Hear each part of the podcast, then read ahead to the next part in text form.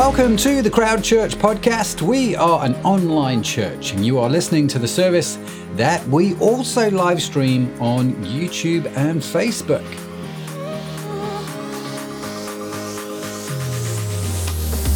For more information about Crowd Church, please visit our website at www.crowd.church.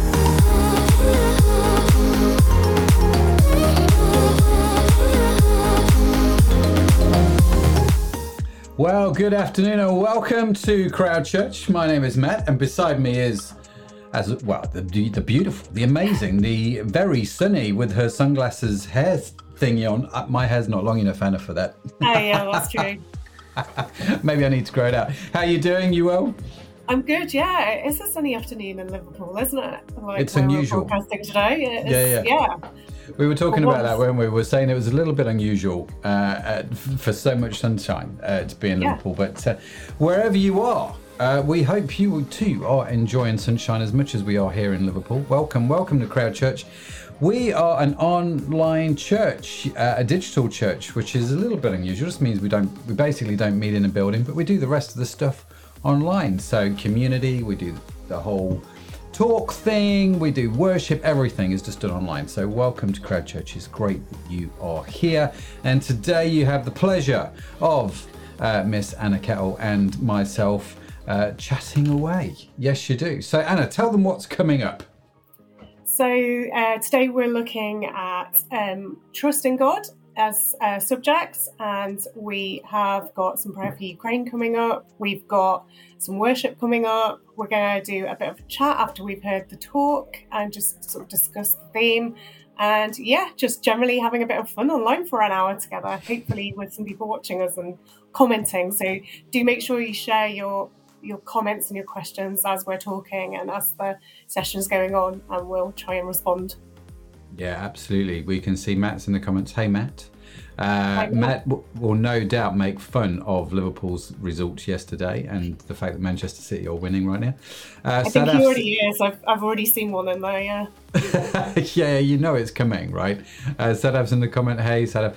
Uh, so yeah, do say hi in the comments whether you're watching on Facebook or YouTube. Uh, always great to hear from you. And if you have any questions as we go through about today's topic that come up during the talk, whack them in the comments because, like Anna said, we call it Conversation Street. Although I liked how you phrased it, Anna. We're going to chat in a bit.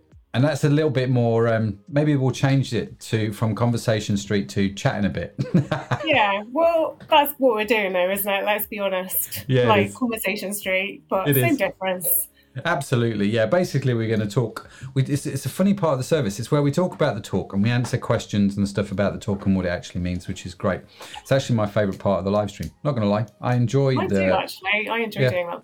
Yeah, it's good, isn't it? Conversation Street. So, uh, which is great. So, the whole live stream, by the way, is going to last for about an hour. If this is your first time with us, I'm going to push this fancy button here and I'm going to bring up that screen. If you'd like to get in touch with us, you can reach us via the website at crowd.church. Uh, you can join us on Instagram or Facebook at Crowd Church. Um, the only social media platform that we don't use at Crowd Church is Twitter because we can't get hold of it. Um, but we don't really use Twitter. So uh, Instagram and Facebook is where it's at for us if you want to reach out to us on social media. Also on the website, you'll find there's a WhatsApp number if you prefer WhatsApp. Uh, so you can get hold of us in a million ways. And we'd love to hear from you, uh, especially if this is your first time to Crowd. Do get in touch, let us know, especially if, if there's anything that we can pray for you guys. We do pray once a week. We have a little prayer meeting and people do send in prayer requests. So it's always good to do that. Right. Without further ado, Anna, should we get in the talk? Should we go straight for it? Yeah, let's dive in. Let's dive in. So here is Esther Richards. And I have to force myself to say Esther Richards because I, I know her as Esther Norris, but she recently got married, which is which is Uh, brilliant. Confusing. Yeah, and it, it it just I, I I have to it's Esther Richards. So also, congratulations, Esther, if you're watching.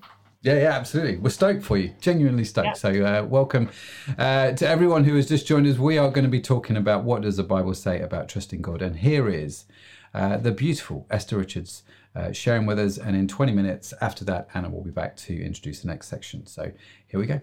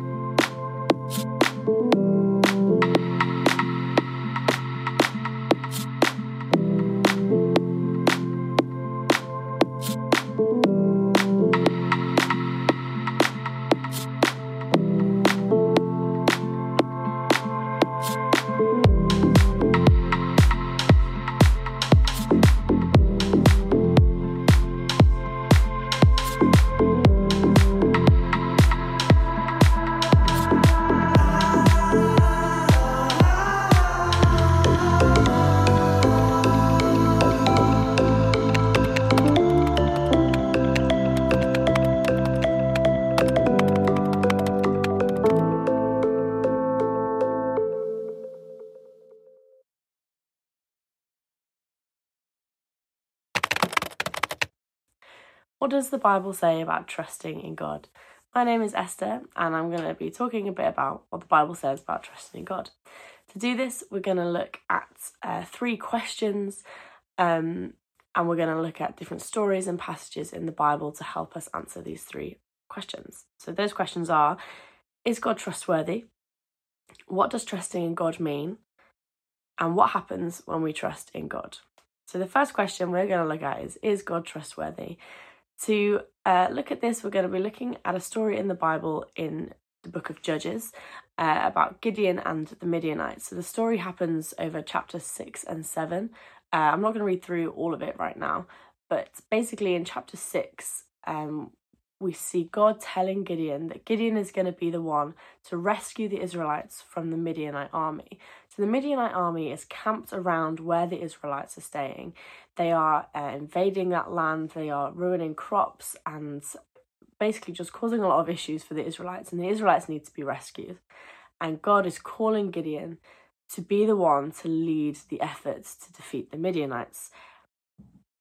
Gideon asks God lots of questions, um, and God gives Gideon various signs to show that this is what he's asking him to do. So Gideon hears God and agrees that he is going to be the one to lead the fight against the Midianites. So now I'm going to read a bit from Judges chapter 7, verses 1 to 8. Early in the morning, Jerubbaal, that is Gideon, and all his men camped at the spring of Harod. The camp of Midian was north of them in the valley near the hill of Moreh. The Lord said to Gideon, You have too many men. I cannot deliver Midian into their hands, or Israel would boast against me, My own strength has saved me. Now announce to the army anyone who trembles with fear may turn back and leave Mount Gilead. So 22,000 men left, while 10,000 remained. But the Lord said to Gideon, There are still too many men. Take them down to the water, and I will thin them out for you there. If I say this one shall go with you, he shall go. But if I say this one shall not go with you, he shall not go. So Gideon took the men down to the water. There the Lord told him, Separate those who lap, who lap the water with their tongues as a dog laps from those who kneel down to drink. Three hundred of them drank from cupped hands, lapping like dogs. All the rest got down on their knees to drink. The Lord said to Gideon, With three hundred with the three hundred men that lapped, I will save you, and give the Midianites into your hands. Let all the others go home. So Gideon sent the rest of the Israelites home, but kept the 300 who took over the provisions and trumpets of the others. Now the camp of Midian lay below him in the valley. So God has asked Gideon to do a few seemingly quite bizarre things. Firstly, he's asked Gideon to reduce his army down from 32,000 men to just 300 to fight this huge army that's causing them all of these problems not only this, but God asks Gideon to do this in, a, again, a seemingly strange way through multiple different instructions and instructions that we don't necessarily understand when we read them. So Gideon heard these and also may have been confused as to what God was asking him to do. But nevertheless, he trusted that God knew what he was doing and he did it anyway. And he ended up with just 300 men in his army. So I'm going to carry on reading from chapter 12, um, sorry, chapter 7, uh, from verse 9 to verse 12. During that night, the Lord said to Gideon, Get up, go down against the camp, because I am going to give it into your hands. If you are afraid to attack, go down to the camp with your servant Purah and listen to what they are saying. Afterward, you will be encouraged to attack the camp. So he and Purah his servant went down to the outposts of the camp. The Midianites, the Amalekites, and all the other eastern peoples had settled in the valley, thick as locusts. Their camels could no more be counted than the sand on the seashore. This description gives us quite an impressive idea of just how many people there are in this opposing army of the Midianites. It says that there are so many camels in the army that you could no more count them, the same way that you can't count the amount of sand that's on a seashore. That's how many camels. That's a lot of camels. And Gideon now only has 300 men, and yet God has said to him that if he went and looked at the army, he would be encouraged to fight. I don't know about you, but if I saw an army that big and only had 300 in my own, I wouldn't feel that encouraged to fight. So, how does God keep his word and still encourage Gideon despite what he's seen? Well, that happens in verses 13 to 15, and it says this Gideon arrived, this is back from looking at the camp, just as a man was telling a friend his dream. I had a dream, he was saying. A round loaf of barley bread came tumbling into the Midianite camp. It struck the tent with such force that the tent overturned and collapsed. His friend responded, This can be nothing other than the sword of Gideon, son of Joash the Israelite. God has given the Midianites and the whole camp into his hands. When Gideon heard the dream and its interpretation, he bowed down and he worshipped.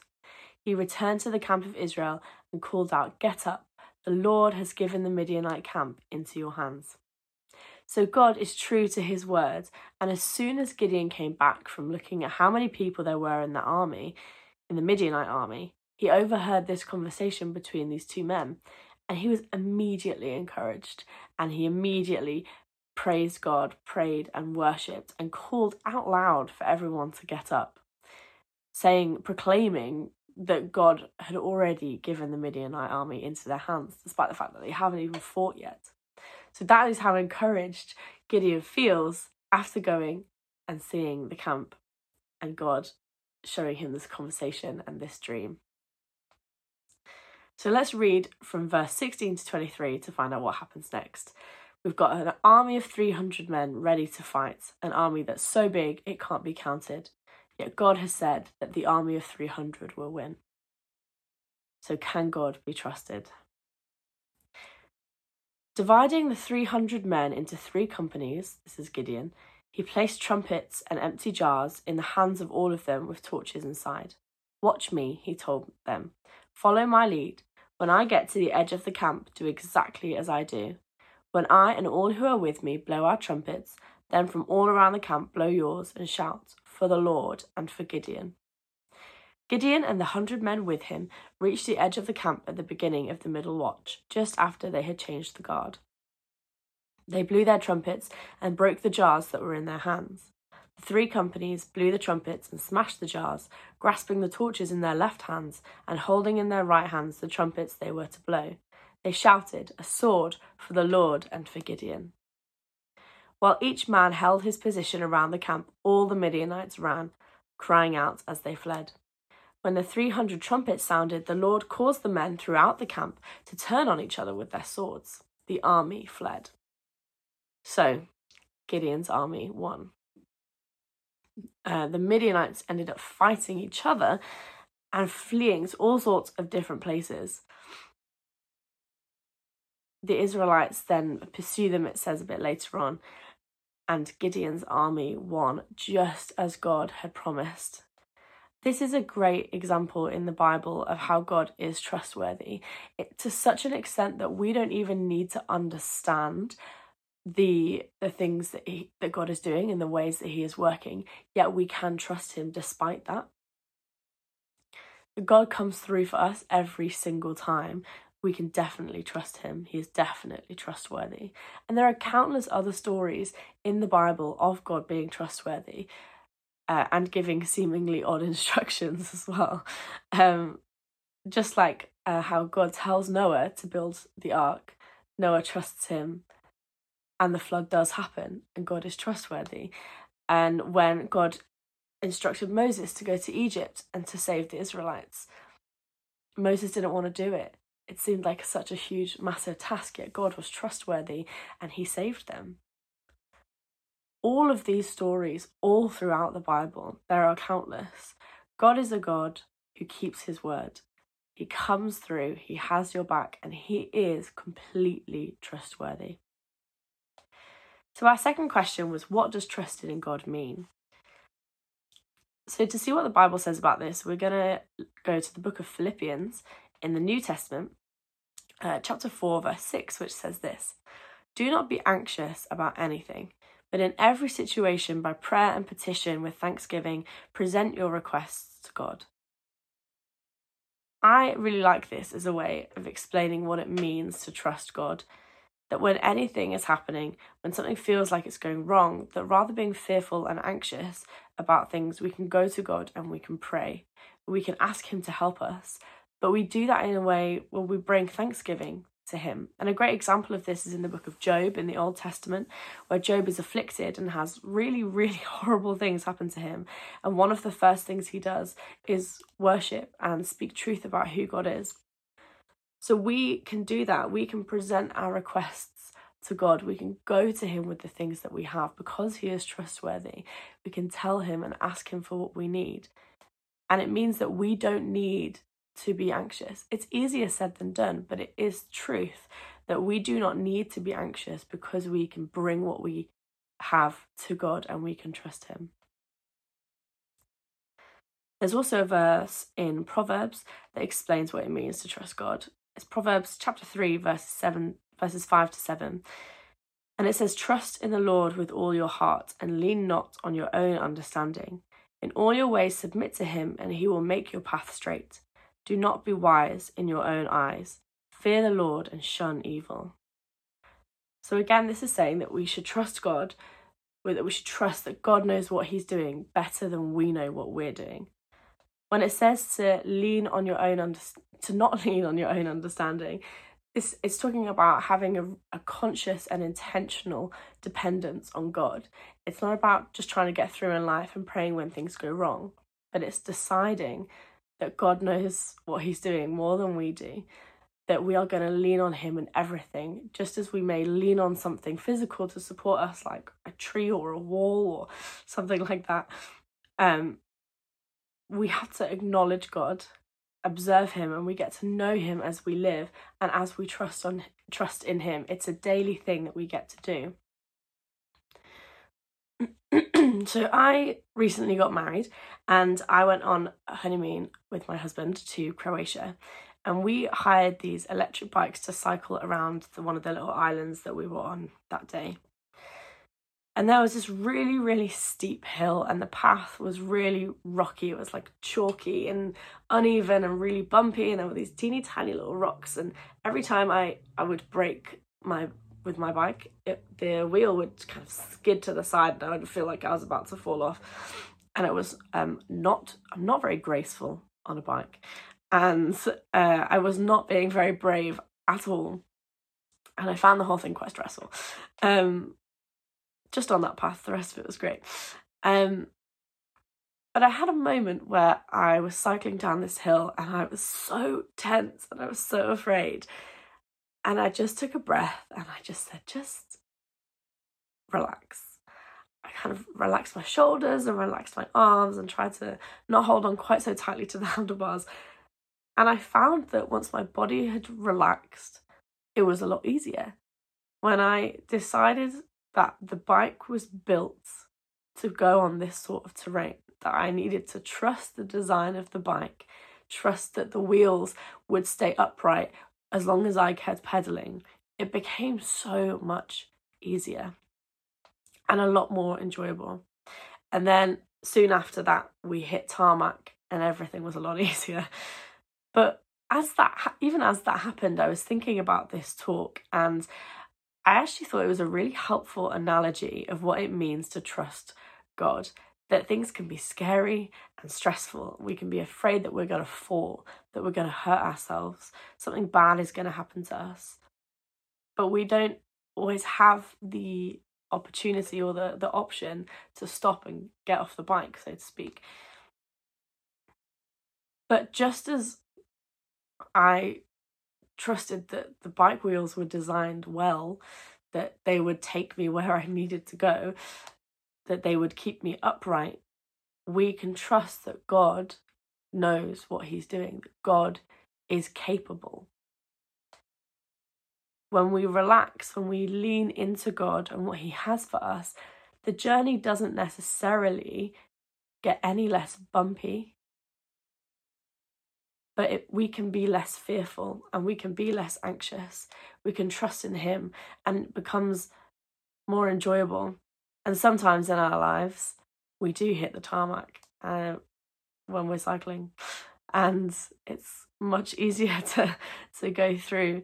But sometimes life isn't always like that. The road is bumpy, but when we lean into God, when we trust in Him, we know that we are always going to be safe. We are always going to be protected and looked after. And you'll be pleased to know I did not fall off my bike. So that was good. and that kind of analogy leads me on to our final question, which is what happens when we trust in God? So there are many, many parts of the Bible that tell us what happens when we trust in God. And one of them is the next verse in the Philippians passage that we read earlier in chapter 4, um, which is verse 7, which says, The peace of God, which transcends all understanding, will guard your hearts and your minds in Christ Jesus. And later on in, in the same chapter, in verse 19, it says, And my God will meet all your needs according to the riches of his glory in Christ Jesus.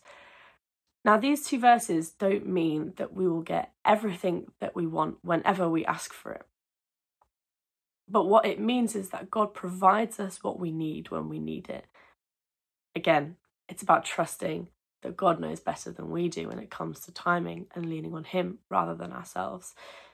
But what happens when we trust God is that He provides and that we find peace. In Isaiah 26, verse 3 and 4, it says, You will keep in perfect peace those whose minds are steadfast because they trust in you. Trust in the Lord forever, for the Lord, the Lord Himself, is the rock eternal. Again, this verse is telling us that when we are trust when we trust in God, we will find peace. We will be kept in perfect peace, is what it says and this is the kind of trend or the theme of what the Bible says about trusting in God that when we trust in Him, we will find peace. Again, in Isaiah in chapter 12, verse 2, it says, Surely God is my salvation. I will trust and not be afraid. The Lord, the Lord Himself, is my strength and my defense. He has become my salvation. Again, it says that when we trust, we don't have to be afraid because God is our salvation, God is our defense, and He will keep us safe and we will have peace. Trusting in God is about trusting that He is the one that saves us. It's about knowing that there's nothing we can do to tick enough boxes or to to do things right or do things the, the good way to do them that will earn our salvation. God is the one that saves us. God is the one that keeps us safe. God is the one that brings us peace that will actually last. He is the one that we can trust in everything forever because he never changes. This that's what it means to trust God. He is our salvation. He is our defense. He keeps us safe and he will provide us peace. Wow, thanks so much for sharing that, Esther. So much good content about trusting God and what that means in there. And we're going to start unpacking that in a minute as we move to Conversation Street. But first of all, we're just going to take a few minutes to uh, pray again for the Ukraine because it's just still really important that we keep doing that. Um, and also to spend a bit of time listening to a song as our worship tonight. Um, tonight, the song that we're going to listen to is called What a Beautiful Name and it's beautiful songs. So just ask you to take some time and just reflect on the words and um, yeah, just take a few moments, just still yourself and think about maybe some of what we've just heard.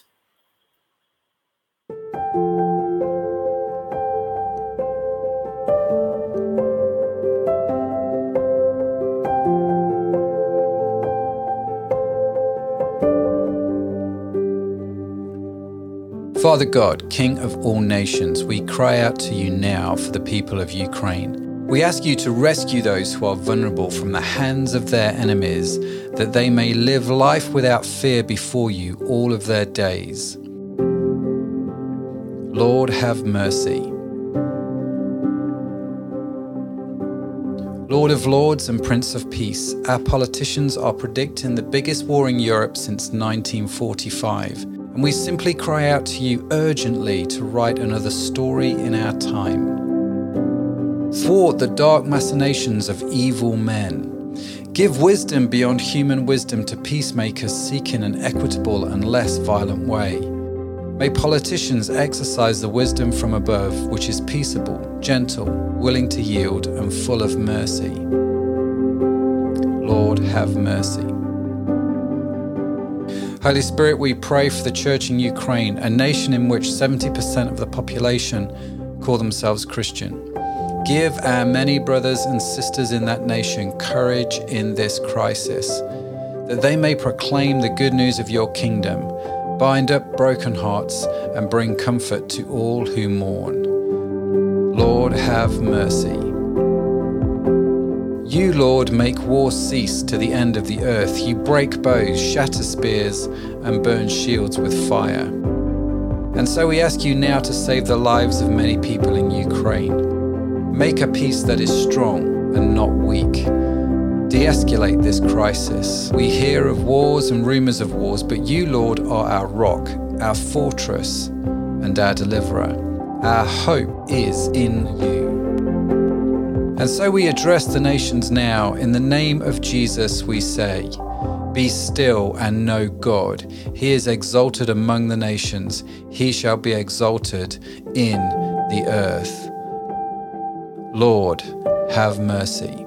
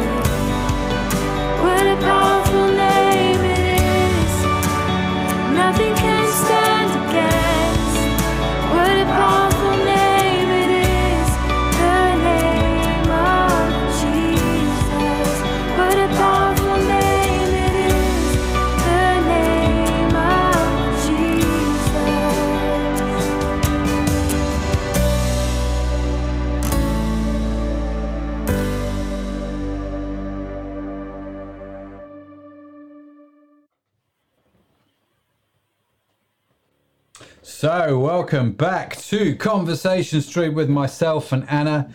We are going to get into uh, your comments. There's been a few on the comments already. So, uh, if you've got any thoughts, ideas, uh, based on Esther's talk, this whole idea of trusting God, any questions, any contributions, whack them in the comments for the chat bit uh, or Conversation Street. What was it you called it, Anna? The chat bit? The chat? I can't remember now bit of a chat at the end. A bit of a chat. That's it. A bit of a chat.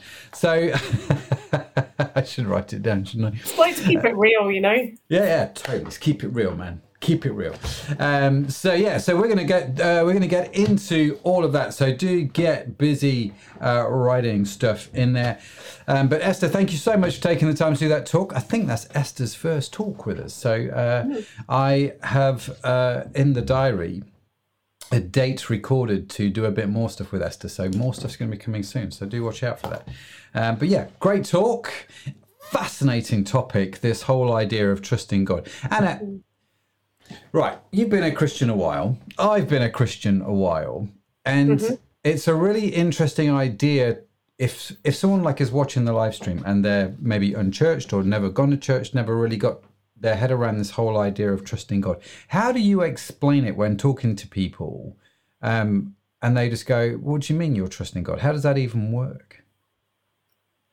Yeah, I mean, it's a big one, isn't it? Mm. I mean, I, I feel, I don't know about you, Matt, but I feel like it's not something that even as someone who's grown up around Christianity my whole life, I don't feel like I've got it sussed fully. I feel like it's something I'm having to remember and learn and keep learning about all the time. Mm. I think you think you're maybe doing quite well at it when life goes really well and things are turning out the way you hope and your prayers get answered and mm. and then life throws some curveballs at you and it's harder to trust God, isn't it? Or yeah. Something goes unexpected or you know pressures on then then suddenly that's when it's hard to trust god. And mm. i don't know do we ever stop learning that as christians? I feel like it's a lifelong lesson for me. I'm a, i'm a bit of a control freak as well by nature. So no, i like to no. Uh, i mean i think most of us are to an extent aren't we? Like we like to feel like we're in control of our own lives. And um yeah then life happens and then you realize you're not in control of everything. And so yeah i feel like it's a it's an ongoing lesson um, to to kind of trust God and mm. um, and what do we mean by that? I guess just knowing that He's bigger than what what's going on, that He's got everything covered. Mm. Even if life doesn't look exactly as you're expecting or doesn't always go the way you want, that he's over it all and he's somehow going to make it all yeah. right in the end. That, yeah. that for me is trusting God. Yeah, it's an interesting one, isn't it? Because I think it this whole idea of trusting God if you're, I suppose, if you're, for a lot of people who maybe are outside of the church, it just seems like a really strange concept. Do you know what I mean? Mm. A really strange idea. Um, and I think you're right. I think from a, a, Christian point of view, from my point of view, it's always easier to trust God when life is going well. Uh, yeah. It's when it becomes complicated and messy um, that it just seems a little bit more complex. And for me, I was thinking about this as Esther was talking. Uh, there are, I, I feel like there's different types of trust, right? Mm. And what I mean by this is there's a general trust that um, I have in God that, you know, we, the Bible calls it the eternal hope, doesn't it? That there is heaven, that I might not understand everything here, but ultimately I know where I'm heading and life is good. And I can trust that God is good even when I don't necessarily understand what's going on around me, right? And mm-hmm. I, I just have this pervading trust in my life. But then there are specific um, things that you can trust God for. And the story that Esther used, the story of Gideon, uh, was that Gideon could trust God to, to help him win that particular battle, mm. right? Because he heard God in that specific instance. And I feel like uh, in life, there's a general trust of God we can have, but there are also specific instances where we feel like God has said something that we can trust and believe. Would you? Does that make sense? Is that? Yeah, absolutely. Like trust, overall trust for your life, and then trust for specific situations that are happening. I, yeah, I, absolutely. I think so. Um, and I think it's easier to trust when you know God's really said something quite specifically to you. Um, but um, yeah, it's um, there's some really good questions here actually. Um, people have posted a few. Yeah, so Matt said, in. Matt Clue, for example, has said, "How long should I trust God's promises over my life? Why do I keep having disappointments when I've trusted in God over stuff and it comes to naught?" Nice Comes to scousism there. Um, but yeah, it's it's a great question, isn't it? Like, how long should you trust God's promises? And it is a really great question. disappointing? It is, and disappointment for me um, is a, is an interesting idea because again, disappointment comes from uh, when the outcome is different to what we either hoped for or expected. Right. So when something doesn't go how we hoped for or planned for or thought it should, we are disappointed, and so that uh, I think as Christians, that disappointment can often get pointed to or directed to God because we feel like God should have done something different to what the current outcome was. Um, and I think that's a very real and legitimate uh, emotion that we. I th- I don't know anybody that's not had that. Do you know what I mean? And it, it it's it is a fascinating one, isn't it? And I think I think it's a deep question, and I I don't know, Anna, and maybe you can correct me if I'm wrong, whether there's one overriding simple way to answer this question. No, I think it's so personal to different situations and experiences, isn't it? And I, I totally get what Matt's saying. Like, there's times when I feel like I've been let, I felt let down by God. Mm. Um, I felt like I expected a certain outcome for my life, for my family, for job scenarios, for, you know, I've shared previously on Crowd Church about us not being able to have the family we, we Mhm. wanted. That is a huge area where I felt like disappointed by God, disappointed by the outcome that Mm. that life gave us. Um, and, you know, we really trusted God in that. We really hoped. But I think, you know, we really hoped for a different outcome and trusted God for a long time and prayed a lot about it. And and that different outcome that we would have liked um, Mm. didn't happen, has hasn't materialized, won't materialize. Mm. And so yeah, and then there's a time of like making peace with that. So for me, it's kind of been like a learning curve. Like just because I really hope or long for something doesn't mean I'll always get that outcome. Mm. So I've really had to separate out, separate out an outcomes sort of focused ba- faith where you know I sort of trust God for a certain outcome that I want versus stepping back and saying even though I didn't get that outcome I want, I still trust God will make it right in the end. Mm.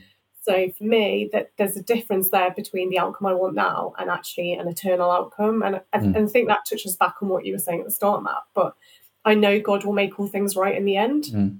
in the eternity of time. But that doesn't mean everything's going to work out on this earth because Mm. it's broken and imperfect. Um, and life doesn't always go the way it should.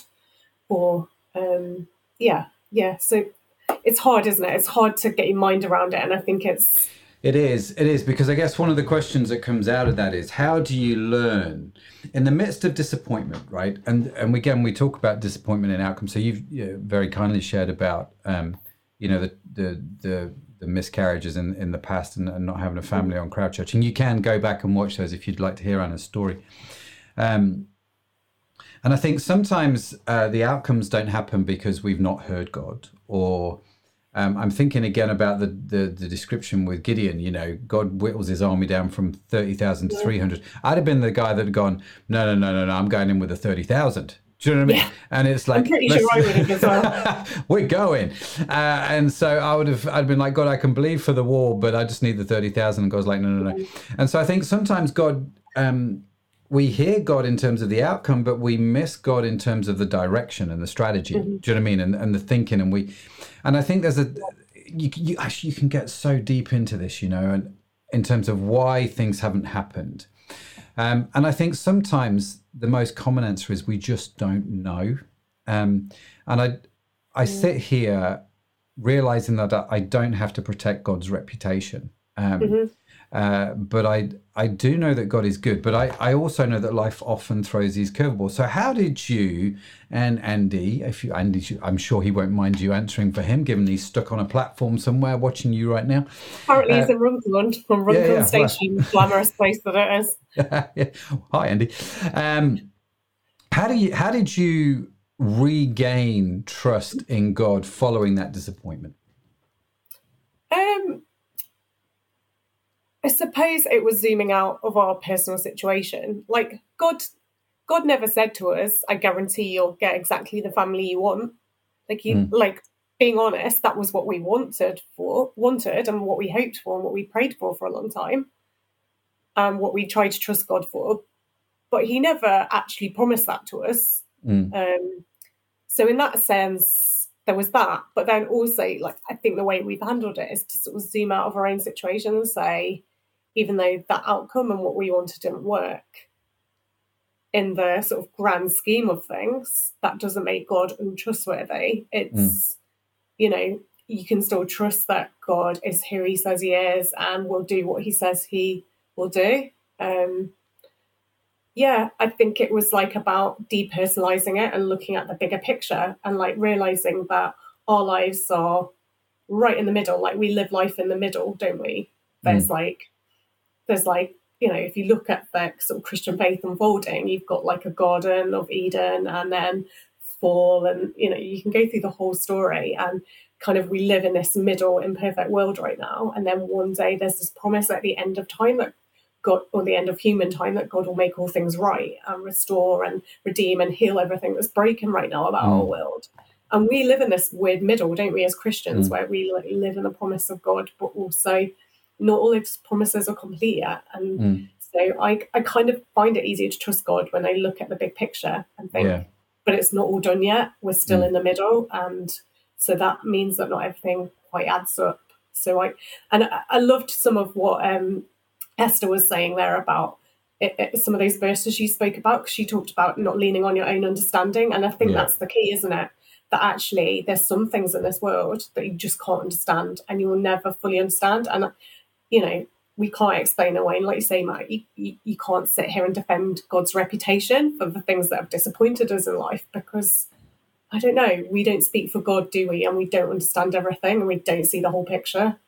And so I think that for me, there's just been some element of like thinking that's disappointing and it's hard. And yet I'm not God and I don't Mm. see the big whole picture. And there's some things now that I don't see that I'll one day see. So yeah.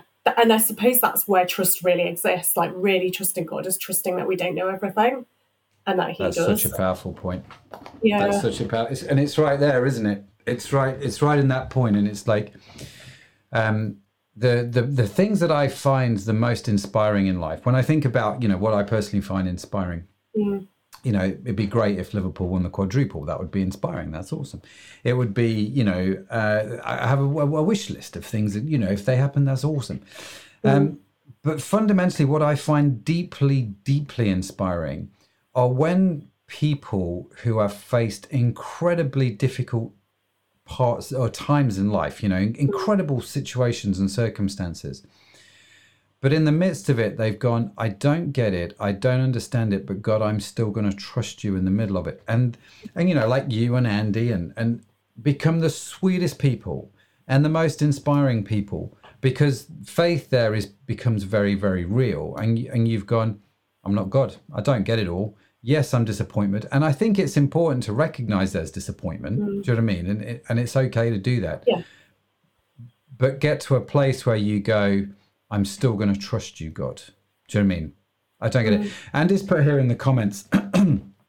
Andy, for those of you who are, who, are, uh, who, who may not be in the know, um, is Anna's husband, who is uh, fast, uh, supposed to be coming home on a train. He's got slightly delayed.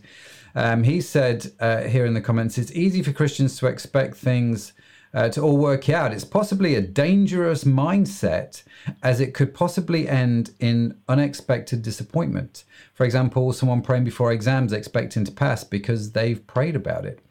Um, and I think that's a really interesting point that he said there that actually it's a dangerous mindset to expect everything like this just to go the way I want it to go just because I've prayed about it. Yeah, yeah, absolutely. I think that's true. It's you know, it, prayer is powerful, isn't it? But it's not a magic wand to just you know wave over everything to make the Mm. world the way you want to. Like it goes back to that thing of control. Like prayer is not a way of controlling our world or molding it into the shape we want it to be. It's Mm. about yeah, the whole thing of trust, isn't it? It's like it's actually about trust is really about giving up our right to understand it all and to Mm. control it all, and actually believe that God, the creator of the universe, knows what he's doing. Even Yeah. if we didn't see that. Yeah, that's powerful. Again, we're not God. So Sharon's put here in the comments, yes, I agree. Jesus promised us trouble and persecution. He did, actually. Yeah. Uh, so things are not always going to go how we want to, but I prefer to focus on the happy promises. I get that. Um, Sadaf here. Okay, so let's get slightly theological. Sadaf likes her little theological questions.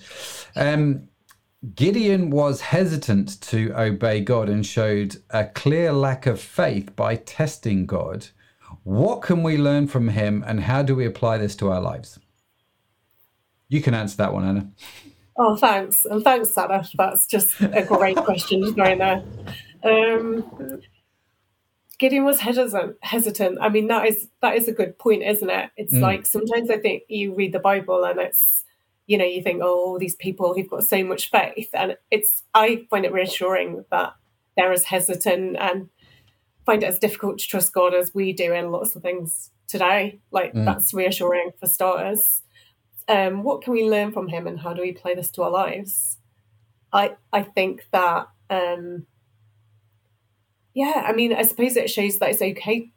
It's okay to doubt God. It's okay to question. It's okay to um, not understand and to yeah to queer to yeah to be slow to like trust God and that actually he was work in progress, wasn't he? Just like Mhm. we were saying at the start of this chat that yeah, it's hard trusting God and it's okay to be a work in progress and to not always get it right. And I think God's really gracious because he uses Gideon anyway. Um, you know, more and more I think God's great at um using people who are imperfect and don't get it right and don't always respond to him in the way that they should straight away. And I find that encouraging. Yeah, I agree. I agree. It's an interesting idea, and maybe we should do a "What does the Bible say about testing God?" thing because uh, Yeah. when you move from the Old Testament to the New Testament, there's this re- really clear command, and Jesus talks about this when um, there's this really odd scenario that happens where the devil. Uh, Satan sort of manifests himself physically and has a conversation with Jesus. Um, and he says, if you're the son of, if you really are who you say you are, do this, and lays down this sort of series of challenges. And Jesus responds to, uh, response to, to the devil is quite fascinating because he said, "Yeah, it's written, don't test God, right?" And I think it's a fascinating sort of outcome to the to it's like no i'm not gonna i don't need to prove who i am to you because i'm not here to test god. I'm here just to do what god's told me to do.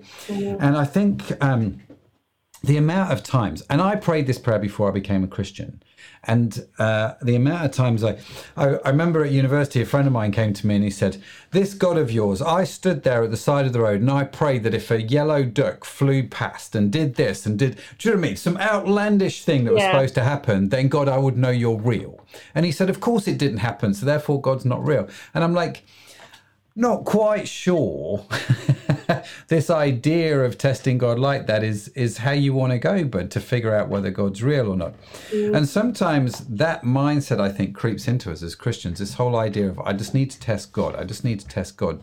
God just needs to prove to me or show to me that something's going on. And I think, you know, we do encounter God in our lives, but this whole idea of testing God is really quite a fascinating one. Um, and I don't know. I think we just have to be a bit careful with it sometimes. And Yeah. I don't know if I've got anything more to say on it other than that. And anything from you to throw in?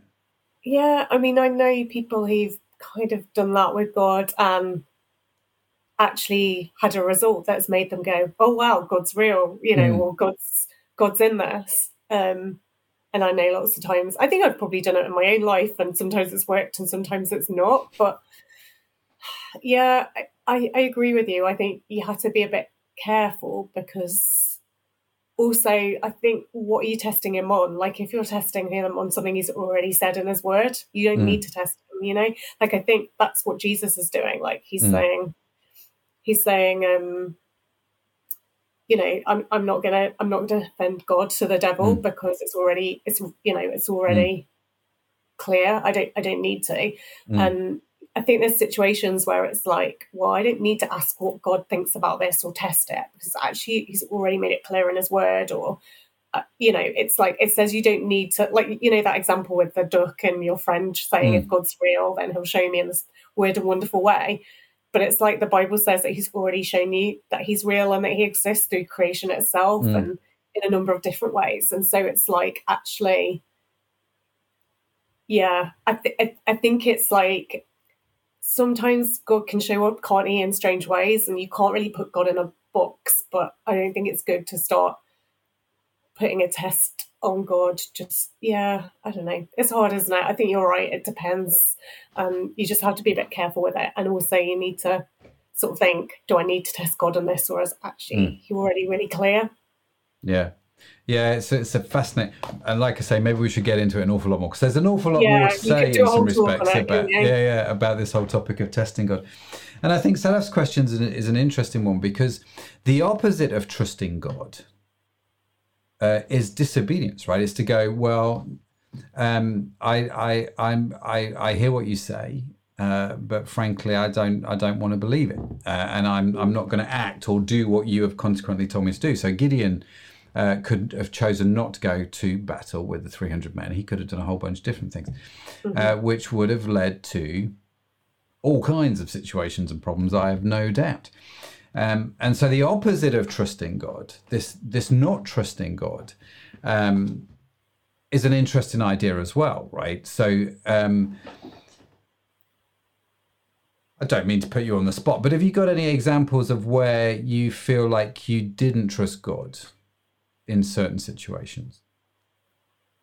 I feel like I've had situations where I've kind of partially trusted God, like thought, oh, well, I'm willing to take a small step out Mhm. and maybe test the water and then see if God meets me there and then I'll take the next step. You know, like what and I think that's maybe where testing God is quite useful. Like I, I remember um, after I was a student, I um, did a year, a gap year with our church frontline. And um, at the time I didn't have any money and I didn't know whether it was a good thing to do or not straight after studying. I'd already got some student debt. And I was like, but it kind of part of me felt like this was the right thing to do. But I was like, I haven't got the money. I'm not sure. It doesn't make financial sense in human terms to do this right now and to put getting a career on pause. Um, so I was like, if God, you give me the deposit I need to put like to fill out the form and start this process, then I'll trust you that you'll give me the rest of the money to do hmm. this. And so, yeah, I've done things where I've like not fully trusted God for the whole thing, but I've hmm. taken a almost dipped my toe in the water and said, God, if you meet me here, I'll take the next step forward from there. And I kind of feel like that's a little bit what Gideon was doing as well. It's hmm. like, well, yeah. Um, he wasn't saying I'm not going to fight, but he was like, I'm not going to do it like that, God. But how about this? And Mm. yeah, so I've got examples where God's met me in that way, kind of way. Mm. Um, Yeah, but yeah, fascinating. Fascinating. Okay, well, I'm aware of time, so let me ask you one final question, Anna, uh, and uh, we'll draw Conversation Street to a close.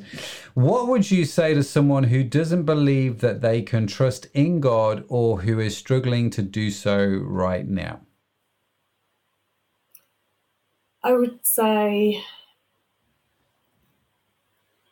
firstly, it's normal. Like it's it's normal to struggle sometimes with trusting God. I I don't think you have to feel ashamed or to you know it's good to be honest about that, isn't it? Mm. And I suppose I would just say talk to people about it and um, yeah, talk to a few trusted people and um, maybe just see what taking the next step towards trusting God in your situation and circumstances look like.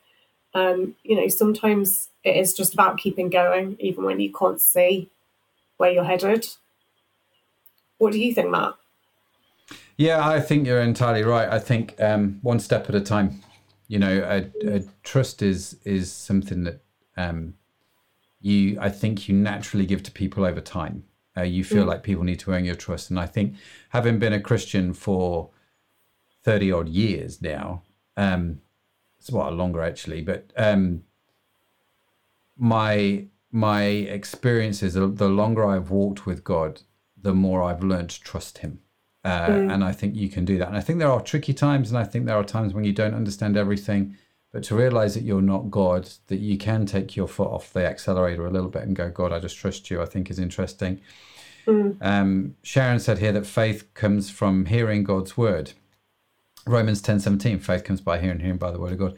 Yeah, uh, so listening point. to the Bible is a good place to start with when it comes to trusting God, and I think that's very true. And I think if you're if you are um, struggling in a certain area, I would strongly suggest you study the Bible in that area um, to see what it has to say, which helps you develop your faith and that helps you develop your trust. So, um, Tracy uh, wrote in the comments I noticed earlier, which I just thought was lovely. I'm just going to search for it now rapidly. How she felt disappointed um, because she didn't have a great childhood. Uh, but then she met God. So until nine years ago, I felt let down by God after a horrific childhood. Then I went to River Camp, and my life was turned around. And I think, um, I think this is such an important point that actually uh, you can grow in areas, you can develop trust, but there can be times where you just encounter the presence of love and love of God in a way that you would never have expected, um, and He can radically transform any situation. But I think I would say to you, my experience is ultimately God is trustworthy, um, and He is a safe bet to put your trust in, even when you don't understand. So small Yeah. steps. And I also think, Matt, adding on to that, it's like even when in times when I find it difficult to trust God, I sort of think, where else would I go? Like, what else have I got that's a better bet than God to put my trust in? Like, what is what is more trustworthy? Like, putting your trust in what? Mm. In who? Like, in money, in people. Like, these things fail all the time, don't they? Yeah. in such you know in individuals like i i just haven't in all my years come across anything that's a safer bet than god even if it's times it feels scary Yeah, yeah, that's a that's a solid point right there. And on that bombshell, I think we'll end Conversation Street. Uh, that was awesome. I feel like we could just getting warmed up, if I'm honest with you. i know we Uh, could just keep going and going couldn't we matt i think everyone else could. would give up and get bored but we could just keep going Yeah, we could totally. Uh, Sadaf's put here on the comment says, "Believers, we don't need fleeces or signs." Uh, you're not making this easy for me, Sadaf. Uh, he's already revealed his plans to us. We should be seeking to love, know, and obey him. In my un- humble opinion, that is, uh, and that is true. Uh, and if you have no idea what a fleece or a sign is, don't panic. Uh, all for another day, all for another topic. matt's already committed to doing that that talk another time so what does the Bible maybe we should about- get sadaf on to come and do it yeah, yeah, testing God, signs and wonders, and all this sort of stuff. Um, so yeah, we'll we'll look into that a little bit more, but uh, that's going to be an interesting one. You know, how do how do we know uh, how God guides us and leads us? All fascinating stuff. Anyway, that's not what we're talking about next week. Anna, what are we talking about next week? So next week we're talking all about what the Bible has to say about men, which is an interesting subject. And it is the wonderful Matt Edmondson himself who is going to be doing the talk. And next week, Crowd's going to be uh, hosted by Phil Watson, who you might have met before Yep. um, on Crowd. I think he's done hosted a few times now, hasn't he? He has And legend. Also, Yep. also the wonderful Alistair Marshall, who I don't Mm-hmm. think I think this is his first time on Crowd Church, isn't it? This It's his first time hosting. He's done a few bits and bobs, but it's his first time hosting. Um, and so Yeah, you can so- have Al and Phil talking about what it what what does the Bible say about being a man. You're not going to want to really good it. blokes, so that, Yeah. that's a good starting point, isn't it? It is a great starting point. You're not going to want to miss it. What does the Bible say about being a bloke? Uh, which might sound slightly controversial, but you know what? We did. What does the Bible say about women? So we thought, what does the Bible say about men? Let's just let's tackle the topic head on. Uh, so we're going to get into that next week. You're not going to want to miss it. So let me bring this back up on the screen. If you head over to our website, crowd.church, uh, you can sign up to email notifications, and we email you just once a week and let you know what's coming up.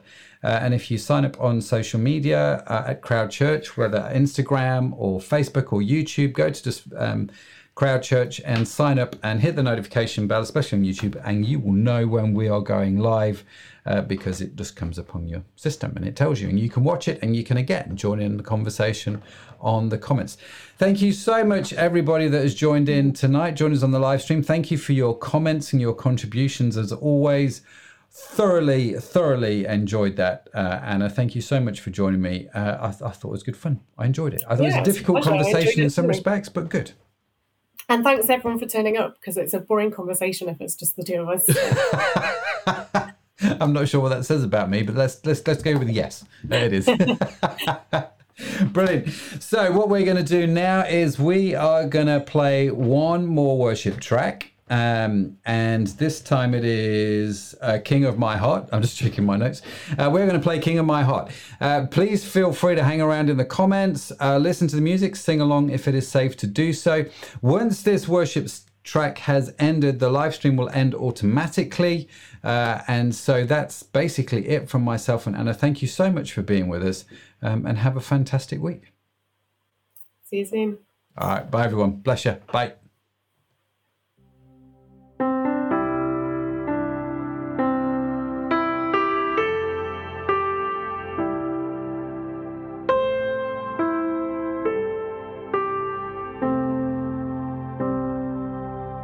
Let the king of my heart be the mountain where I run, the fountain I drink from.